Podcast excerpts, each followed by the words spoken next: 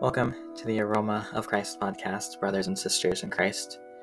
I am Ryan Brown, the pastor of the Fostoria Baptist Church, and the hope behind this podcast is to do nothing in any way to replace regular gathering among God's people.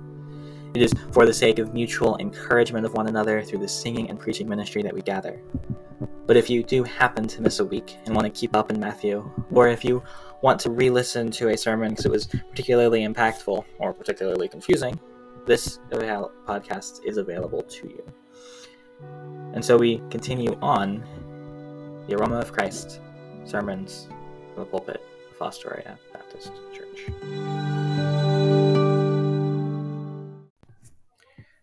Our scripture reading this week comes on the heels of the Pharisees asking for a sign. They're showing that their unbelief in in God, really, but unbelief in the identity of Jesus as the Messiah and as the Son of God by asking him for a sign, even though he's saying he's already given them plenty of reason to believe. And then comes Jesus alone with his disciples, telling them to beware of the leaven. And they end up falling prey to the same trap of the Pharisees in this instance. They end up thinking that, oh, we forgot bread. Jesus isn't able to provide. We must doubt something about this and not trust in the Lord. Instead, they are of little faithed ones. Little faithed ones. A word that Matthew uses in order to communicate when someone is lo- losing faith in the provision, loving provision of God. And then they eventually understand that he was warning them of the teaching. He was warning them of the doctrine. He was warning them of the disbelief. And as we will see, he was warning them of more difficulties in their doctrine and teaching than just little faith. Matthew sixteen, verses five through twelve. And when his disciples were come to the other side, they had forgotten to take bread. Then Jesus said unto them, Take heed and beware of the leaven of the Pharisees and of the Sadducees. And they reasoned among themselves, saying, It is because we have taken no bread. Which, when Jesus perceived, he said unto them, O ye of little faith, why reason ye among yourselves, because ye have brought no bread? Do ye not yet understand, neither remember the five loaves of the five thousand, and how many baskets ye took up, neither the seven loaves of the four thousand, and how many baskets ye took up? How is it that ye do not understand that I spake it not to you concerning bread, that you should beware of the leaven of the Pharisees and of the Sadducees? Then understood they how that he bade them not beware of the leaven of bread, but of the doctrine of the Pharisees and of the Sadducees. You go ahead and turn with me to Matthew again. This time to Matthew chapter twenty-three. Sermon text today is verses one through twelve.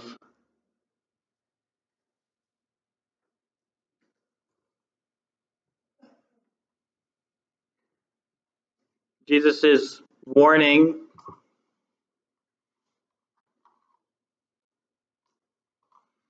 Jesus is warning that we've already read about the doctrine, the teaching of the Pharisees and Sadducees, show that he thinks that it's a possibility that his disciples could fall into the same Pharisaical spirit.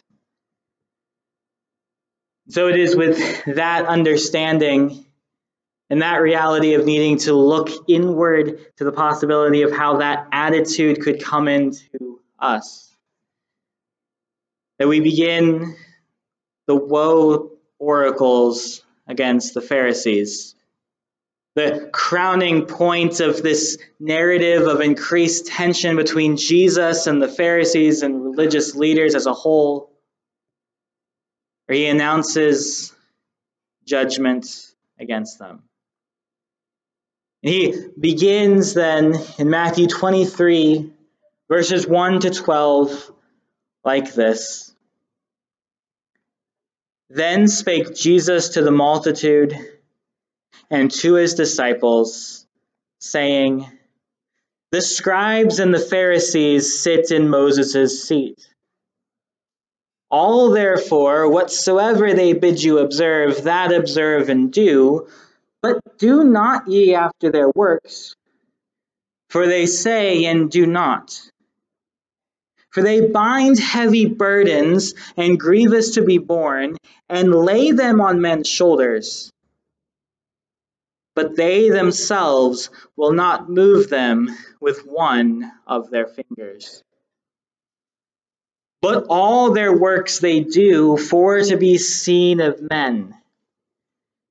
They make broad their phylacteries, and enlarge the borders of their garments, and love the uppermost rooms at feasts, and the chief seats in the synagogues, and greetings in the markets, and to be called of men, Rabbi, Rabbi.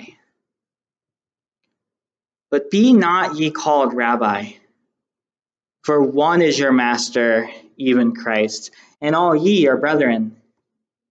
And call no man your father upon the earth, for one is your Father, which is in heaven. Neither be ye called masters, for one is your master, even Christ. But he that is greatest among you shall be your servant. And whosoever shall exalt himself shall be abased, and he that shall humble himself shall be exalted. Yahweh God, we ask that you would direct our hearts at this point in time. Through your Spirit, you would cause us to understand and live in light of the words you provide. Help us, Lord, to feel the conviction, to feel the power, and to feel love for you coming out of an understanding of how you warn us. How you warn us about how you want our heart. How you petition and beg us to pursue you wholeheartedly. Relationship, intimacy, love. Father, direct us in this. We pray in Jesus' name. Amen.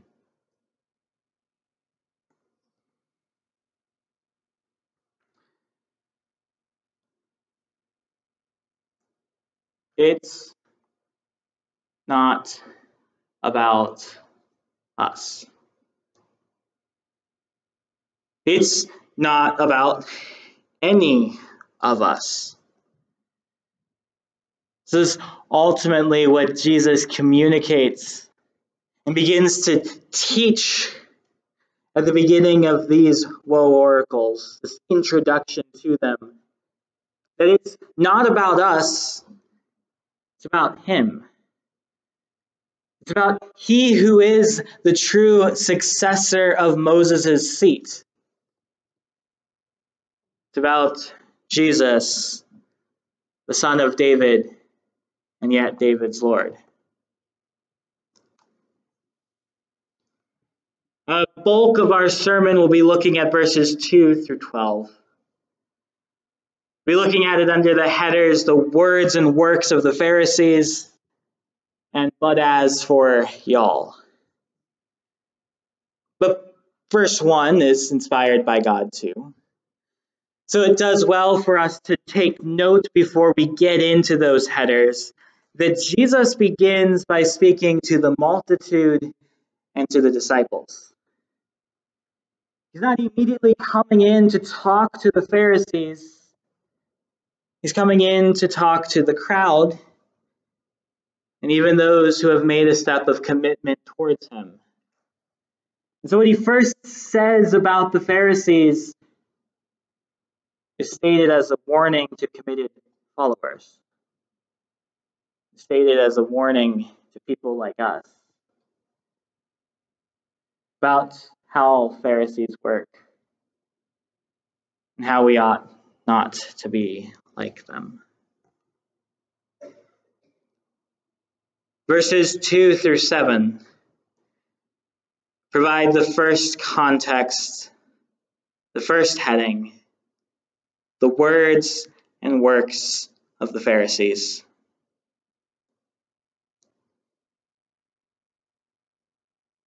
The scribes and the Pharisees sit in Moses' seat.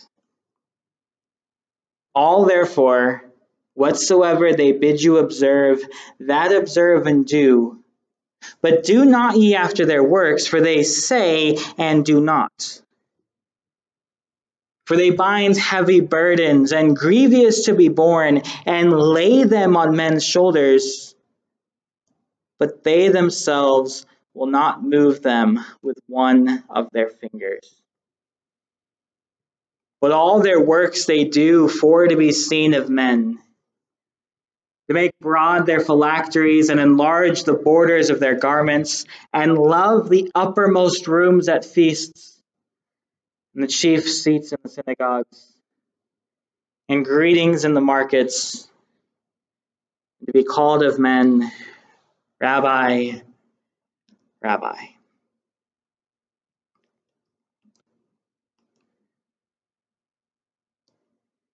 Jesus begins by talking about the scribes and the Pharisees and their alleged location in society. They sit in Moses' seat. And in light of that, he then says that there's some states in which you want to reference the position they're in. And so what they bid you to do, that you should indeed practice. But there's something a bit strange about what he's saying within it. He'll talk about and use the same word, observe, practice, and do, and he'll give commands about what should be done twice. This first one, telling us to do what they say, he puts in one tense. Puts it in the aorist or past tense. And then when he later will say to do not do after their works, he puts it into the present tense. And that's a beginning of a key that he's not meaning the commands in exactly the same way. He doesn't precisely say the same thing in saying do this, do this. After all, the first command tells us to listen to their teaching and to observe it. But Jesus has made it pretty clear that he doesn't agree with their teaching. And he thinks their teaching is wrong. And it's based off of men's tradition rather than scriptural position. Made that clear in Matthew sixteen twelve. Beware of the teaching of the Pharisees and Sadducees. Unless Jesus is to be a hypocrite, he couldn't possibly be saying, beware of the teaching and obey the teaching at the same time. We can roll out the conclusion that Jesus is a hypocrite. So it have to be left with wondering, what is he saying? What is the force behind his words that they sit in Moses' seat, therefore we're to do what they observe? And the answer I think we have to come to is that it's sarcasm. That when we're interpreting the Bible according to its genre, when we interpret according to its genre in this setting, we have to interpret it according to the genre of sarcasm. Look at the scribes and the Pharisees. They have sat themselves in Moses' seat. Therefore, it is the proper thing to do what they tell you to do. But even verse four, is going to tell you that what they tell us them to do is to bind heavy burdens and grievous to be borne. You're to be showing the reality of the failure of teaching. Or think about Matthew twenty-three sixteen. Woe unto you, you blind guides.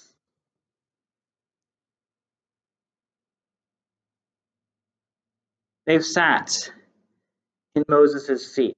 They've taken upon themselves to continue on in the tradition of Moses, and they have taken on the authority of Moses.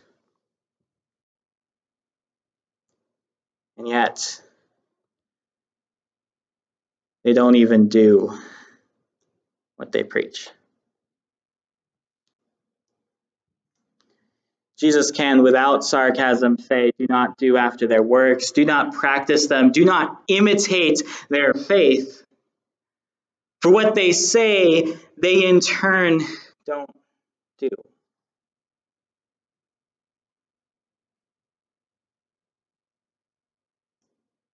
COVID nineteen came in. Had lots of political discussions in twenty twenty. And more than one public official would endorse something like a shutdown and then go do unnecessary travel. More than one politician would say we need to wear masks and only be around people we absolutely need to be, and then go and visit their girlfriends. They said one thing, didn't practice it, and they lost credibility. They lost the reality of being able to then say anything of significance. They didn't practice what they preached. Beyond that, Jesus says, going back to their teaching itself, that they place heavy burdens, hard to carry. Place them on the shoulders of people. Watch them buckle under the weight. Watch them walk down, struggle, be pushed down, and fall down, and they wouldn't even move the burden with a finger. They placed it where it didn't belong, and that's where they were going to leave it. Not even one finger was going to move it off of anyone's back. The Pharisees place burdens hard to bear, place it upon people's backs, and watch as they suffer with it, offering no help at all. That's how they attempted to use Moses' seat.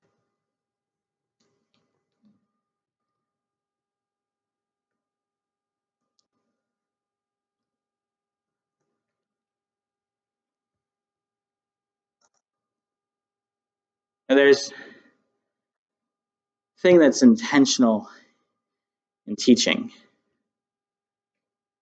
A thing that I can sometimes have to work through and push deeper into. The thing in teaching that goes through and thinks about application. Can't tell someone directly how in your particular life certain biblical principles have to be applied. But what teachers can do is start to provide a, a helpful guide to think, well, how would this apply in this type of situation? Start getting the ball rolling on how the biblical truth does affect day-to-day life. The Pharisees in their teaching place heavy burdens upon people's backs and don't help them with it.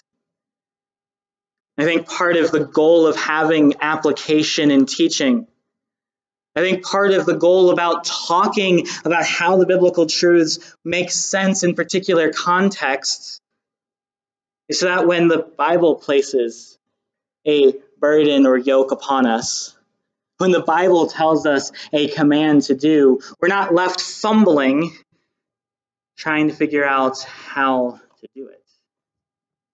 There actually is help within it. You have that type of context and reality in formal teaching. Certainly you have it in informal teaching too. Certainly you have it when we're having conversations with one another and there's something that I think you should be doing or that you think I should be doing. Certainly when Joe Schmo is talking to Ruthless Ruth about something that Ruthless Ruth needs to do, Joe Schmo shouldn't just say, here's the standard, good luck. But actually, come on. Provide grace for the failure that's bound to happen and continued instruction. Perhaps more conversation about what the standard is and why the standard should be there. Perhaps resources to allow it, but not just, this is the standard because I believe it to be the standard, and that's the end of the discussion. Get in line or move on. If we hold people to a particular standard, we ought to help them reach it. And sometimes that's really hard. Because sometimes the standard and the discussion is that you need to be present. Sometimes it's you need to do something that's causing a little bit of difficulty and, and strangeness. Sometimes it requires going with someone to a difficult position, a difficult place, in order to ensure that it gets done. But as we continue to think through this binding heavy burdens and not helping, I think we need to know that the burdens themselves are a problem. The Pharisees are laying upon these hard-to-carry burdens and putting more upon the backs of God's people than God himself would do. Turn back with me to Matthew chapter eleven.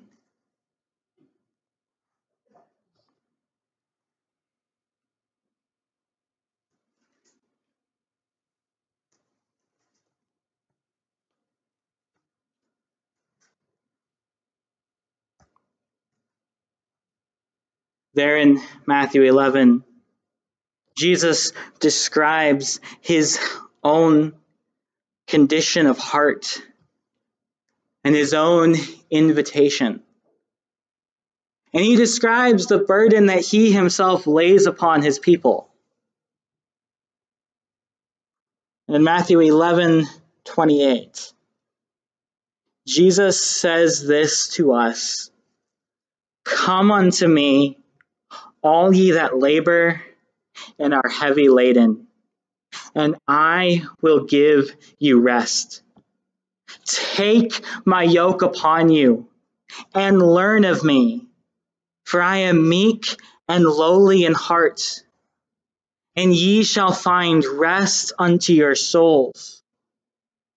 For my yoke is easy, and my burden is light."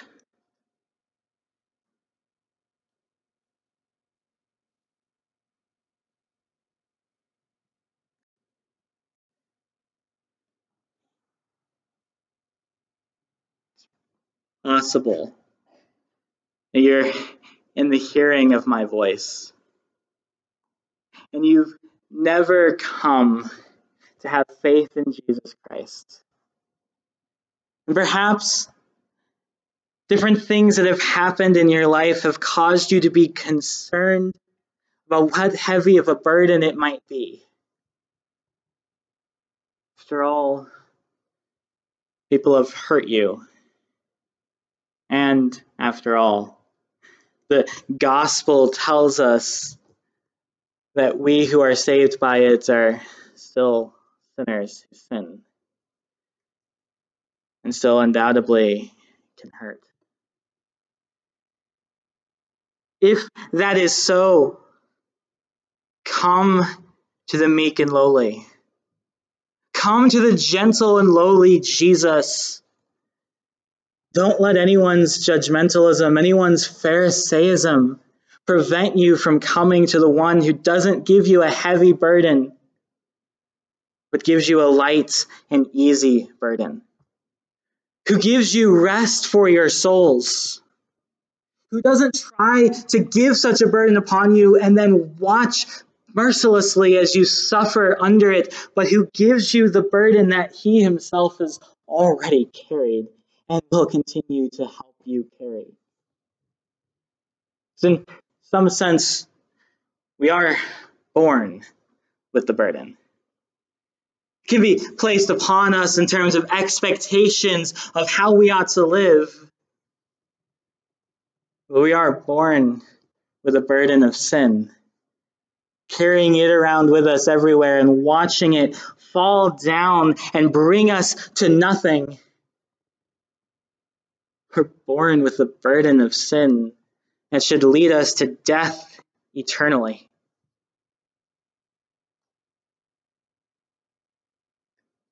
And Christ took that burden.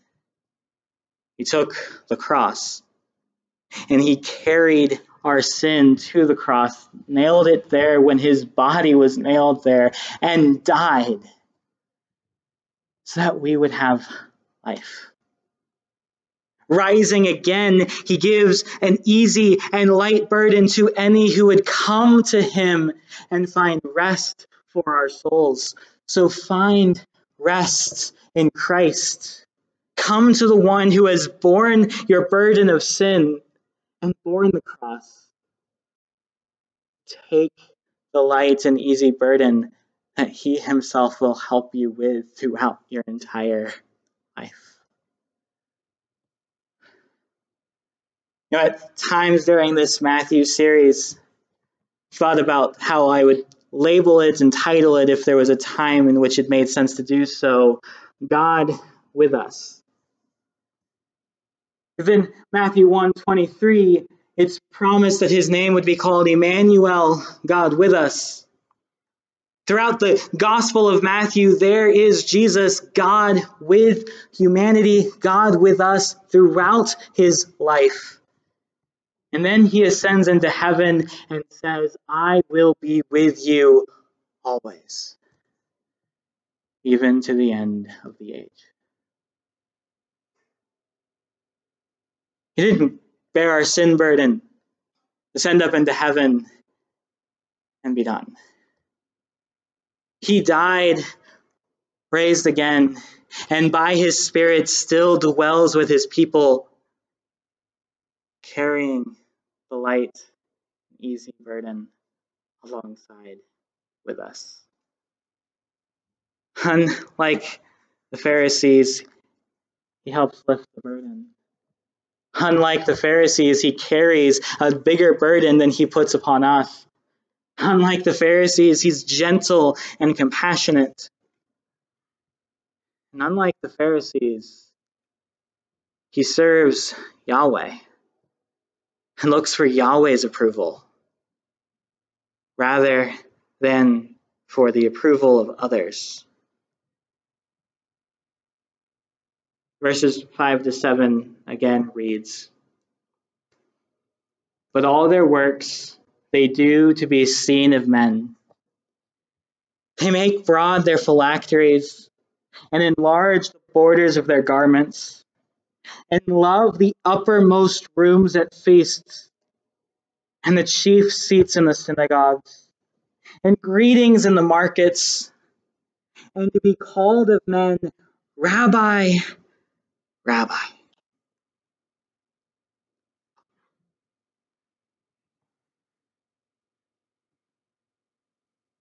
Perhaps you could protest thinking about Jesus' charge about how they don't practice what they preach. You point out all of the works they do pride themselves in.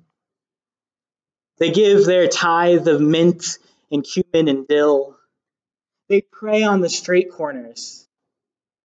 There is some service and works they do. And Jesus says these are useless because these aren't done for the Lord. These are to be done to be seen of men. These are to be done in order to court the approval, because unlike Jesus, they do look on the face of men. They do look to be praised and applauded. They didn't get recognized for it. Did it even count that they did it? And Jesus begins clarifying that by saying that they make broad their phylacteries and enlarge the borders of their garments.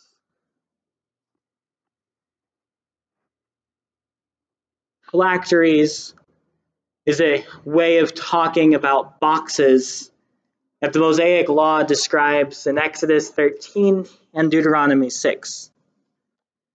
Boxes upon the head, frontlets, as we talked about a couple weeks ago, and boxes upon the hands. It's unclear whether this was intended to be taken quite so literally as to actually have the boxes there, but it is definitely intended to transform or to remind us that there should be a transformation of what we see and what we do in light of the Word of God. What's interesting, though, is that this word phylacteries is not a word you'd find in the Greek translation of the Old Testament. It's actually a pagan word for a lucky charm. And it seems that that's exactly what it is to these Pharisees. Not a symbol of their devotion to the Lord, not a symbol about how their whole vision and all of their actions are transformed by God's words, but ultimately just a box, just something they're supposed to have, just a lucky charm. And then beyond that, he highlights the borders of their garments. Fringes, tassels. These are the fringes or tassels, the corners and just outer edges of the garment that the woman with the issue of blood just touched and was healed. For the Pharisees, not quite the same. Because though in Numbers fifteen, the fringes and the tassels are determined again to show devotion to the Lord. For the Pharisees, they're a sign of ostentation. They're a sign of splendor, grandeur. They're an opportunity to show off rather than to remind themselves of devotion to Yahweh.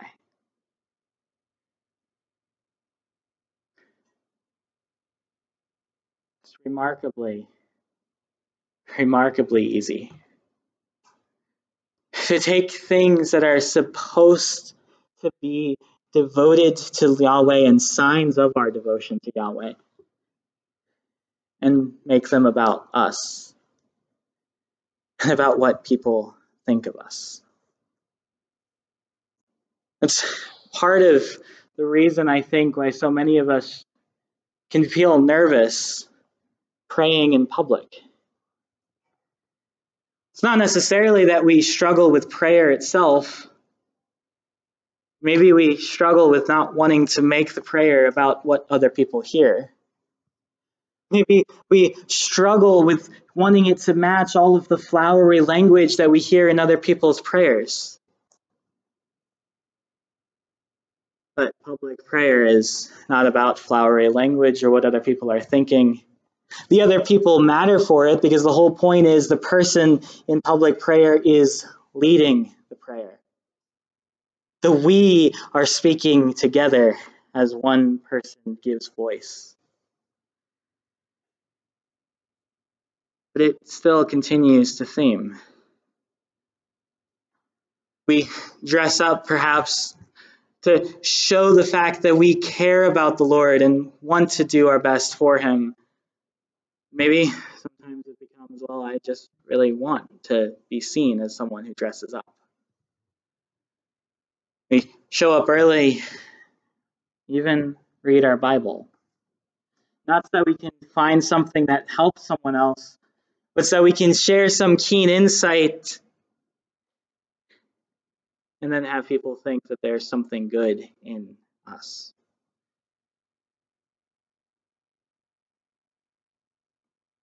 We have reason to be reminded that the people around us are not our gods. And God is the one we are seeking to please, and his approval, which we have secured for us in Christ, is the one we really need.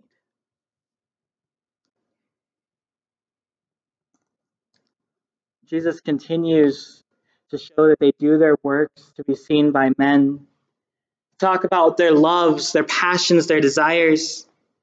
They love the uppermost rooms at feasts. They love the chief places in the synagogue. They love to have places of prominence, places of honor. And they love to be greeted.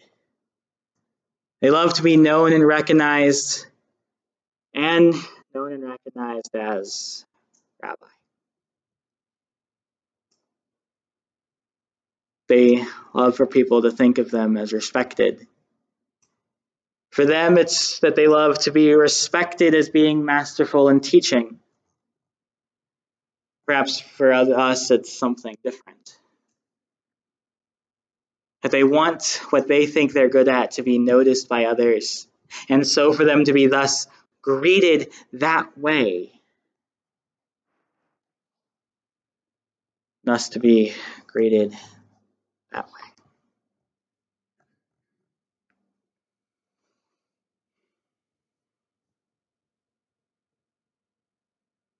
It's far too easy to live as if other people's impressions of us matter. It's far too easy to live as if it's about us. That there's some worth that we get in our own flesh and bone, in our own strength, in the works of righteousness we do. But just as it is by becoming like a little child, just as it is by recognizing our spiritual bankruptcy, blessed are the poor in spirit, that we enter into and possess the kingdom of heaven. So it continues to not be about us. It's not about what other people think. It's about what God thinks. It's not about what type of praise we can receive, and it's certainly not about placing burdens upon others and not helping them lift it. Our strength is not in what we own, not in the strength of flesh and bone, but in the blood shed of Jesus Christ at the cross. Yetis are right. Our worth is in Jesus' blood shed. And underneath then that, we are all equal and cannot be living trying to be seen as unequal by others around us.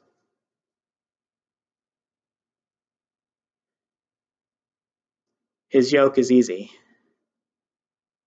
His burden is light. Let's come to him to find rest for our souls.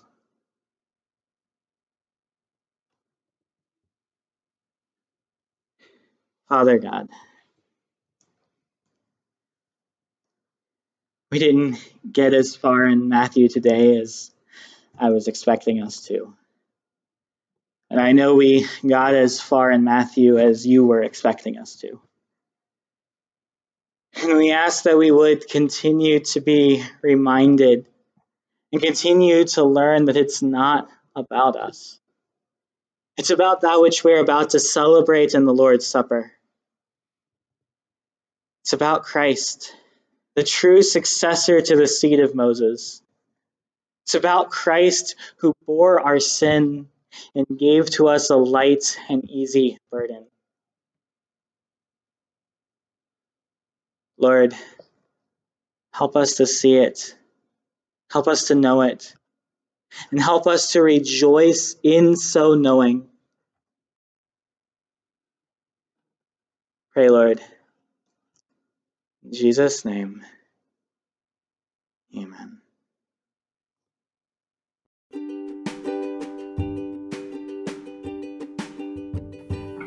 Thank you for listening to Aroma for Christ, sermons from the pulpit of the Fostoria Baptist Church.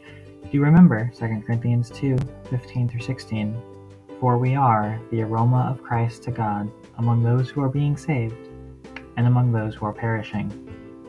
To one a fragrance from death to death, to the other a fragrance from life to life. Who is sufficient for these things?